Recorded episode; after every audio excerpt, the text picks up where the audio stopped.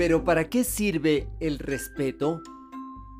Cuando sabes que algo le duele a la otra persona y lo respetas, harás lo que dependa de ti para no lastimarla y cuidar esa parte de ella. Para eso sirve el respeto, para ser más cuidadosos con el dolor y las heridas del otro, porque lo conocemos lo cuidamos. Te acompaña Mario Tapia Hernández y nuestras familias.